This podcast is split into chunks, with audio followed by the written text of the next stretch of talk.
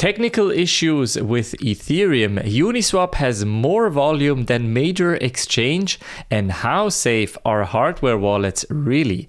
That and more in the crypto market talk this week.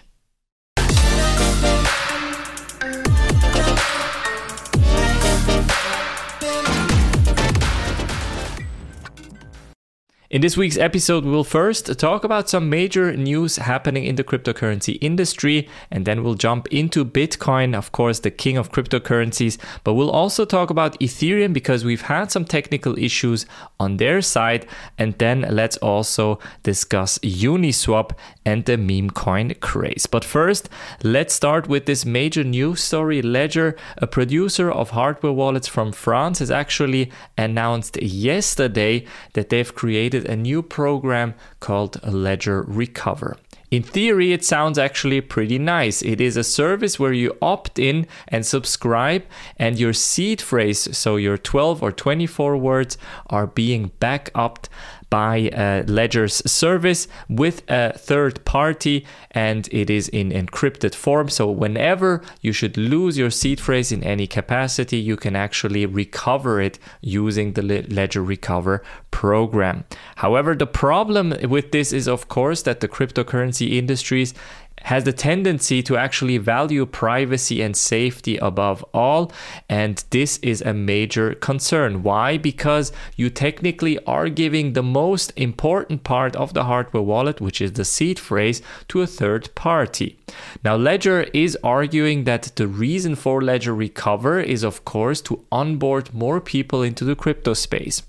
And on one side, they are right because whoever uh, whenever you've done a cryptocurrency transaction, you realize that it is actually quite complex to do. It is, especially for uh, people who are not really adept with technology, it can be quite annoying. You have to double check, triple check everything. It's a lot of numbers and characters, and it's actually not really easy to do if you're not used to it. So, Ledger is saying we are trying to build a product that is uh, easier for people to use, which would also cover it with their new hardware hardware wallet as well.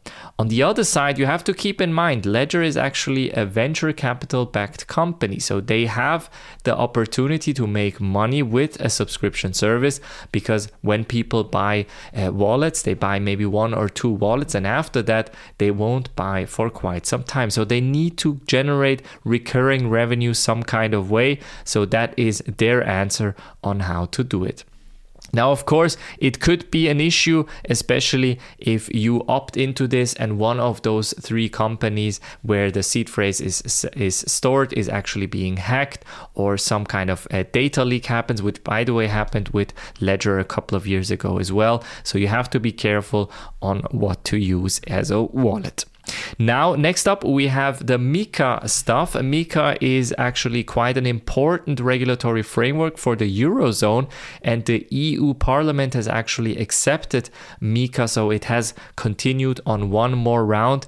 And as of now, it is essentially the Eurozone is further ahead than the US when it comes to crypto regulatory frameworks. Because in the US, we are seeing this anti crypto movement, and in Europe, we're actually seeing the opposite opposite. Very positive in uh, technical terms, if you want especially for crypto providers, for crypto service providers in the Eurozone. And now they have kind of a base they can work on and they can develop their new products and services.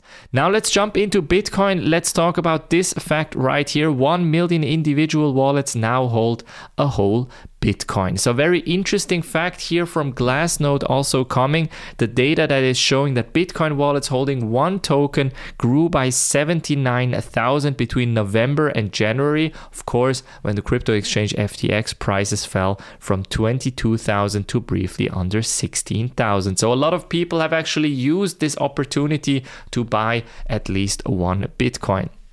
Of course, we don't know whether this is 1 million individual wallets or a couple of people holding multiple wallets, but all in all, it's a very positive kind of development for the space because the more people are holding Bitcoin, the more their incentive is, of course, to work with it, to hold it, to store it, to trade it, etc.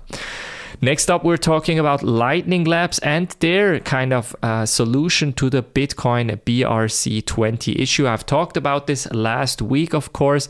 There we were discussing kind of the issues that Bitcoin and Ethereum's fees are skyrocketing right now. We're seeing uh, fees between 20 to 25, even up to 30 US dollars.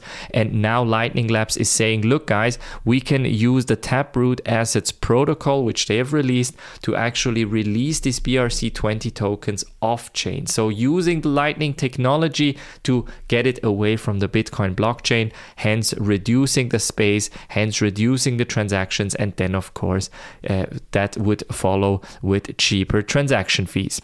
And now, also very interesting Bitcoin Ether correlation is the weakest since 2021, and it hints at a regime change in the crypto market. And this article is making the argument that since Ethereum has moved from proof of work to proof of stake, the economies of supply and demand have uh, com- completely changed, especially for Ethereum. And we can see here, as of Monday, the 30 day rolling correlation between changes in Bitcoin and Ether prices was 77%, the lowest since 2021, and notably weaker than 96 seen two months ago, according to crypto data provider Kaiko. So it looks pretty much that Ethereum is developing its own story, its own uh, way, and we'll talk about Ethereum in just a few seconds. Let's have a look onto the chart. Of course, last week I've talked about the potential head and shoulders here, kind of the head uh, forming here, and here we're actually seeing this going towards the right shoulder as well. So for now, I do believe this could be an interesting entry zone, especially if you look at this head and shoulder movement.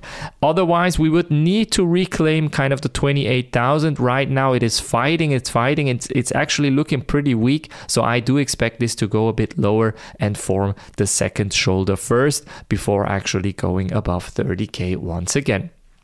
Next up, we have Ethereum, and we've talked about the correlation between Bitcoin and Ethereum, but it's important to note that Ethereum is also fighting with its own technical challenges. The Prysm Labs and Teku clients, which are the clients that run the nodes on Ethereum, have actually had two problems in a row. So on 11th and 12th of May, we've had final finality issues in 24 hours. So what are exactly finality issues when you do an Ethereum transaction? It, you need to wait until it's finalized. So until kind of the blockchain says yes, this transaction is completely through. We've approved it. It's all good, and that usually takes a couple of minutes until it's finalized. And in this case, it actually took uh, more than 25 minutes on on one instance and a couple of hours on the other instance. So a lot of people were asking what exactly is going wrong on the Ethereum network here. It has taken longer than uh, in some case 25 26 minutes and a lot of people are saying these technical issues could be kind of a major issue going forward. For now though, it has been fixed so there has been a patch released, a software patch for Prysm Labs and Teku clients so people can actually make sure to upgrade their client in order to to uh, not have any technical issues once more. And then we have the next article saying three reasons why Ethereum price could struggle at the 1900 level. So similar to e- to Bitcoin at 28, 29,000, ETH is struggling with the 1900 level. And we're seeing here regulators signal their plan to further limit crypto intermediaries. So this is kind of a major issue, right? We still have the discussion of whether ETH is commodity or security whether the infrastructure uh, companies are actually moving up to fill the blanks of Silicon Valley Bank, of Signature Bank, and so on and so forth. And now, with the regulation still being unclear in the US versus, for example, in Europe with MiCA, there is still a bit of uh, unclear behavior coming there. Then we have the BNB Smart Chain. They are attempting to take a lead in the DEX volume, fighting here as well. And then, of course, the data is showing that pro traders are actually turning bearish. So Ethereum professional traders have avoided leverage longs, so bullish bets since April, and moreover, the current 1% futures premium is on the edge of becoming negative, known as so-called backwardation. If confirmed, this is an alarming red flag as bearish demand dominates the scene. If we have a look onto the chart, it actually looks a bit better than the Bitcoin chart. We're seeing kind of a weaker right shoulder here, so potential even moving up here. So it's still waiting, to be honest, here. It doesn't look that good. Um, compared to Bitcoin, it looks a bit better, but I would still wait on the sideline to see whether we could kind of first reclaim 1,500 and then a jump back up. So for now, I would stay on the sideline for this one. Then we have Uniswap. We've talked about Uniswap a bunch of times. Very interestingly, their volume is leapfrogging the volume, for example, of Coinbase, thanks to Pepe and other uh, meme coins. Of course, Uniswap is the number one decentralized exchange. These meme coins, once they are released, are being traded on Uniswap mainly. And currently, it actually looks like they have even more volume than Coinbase.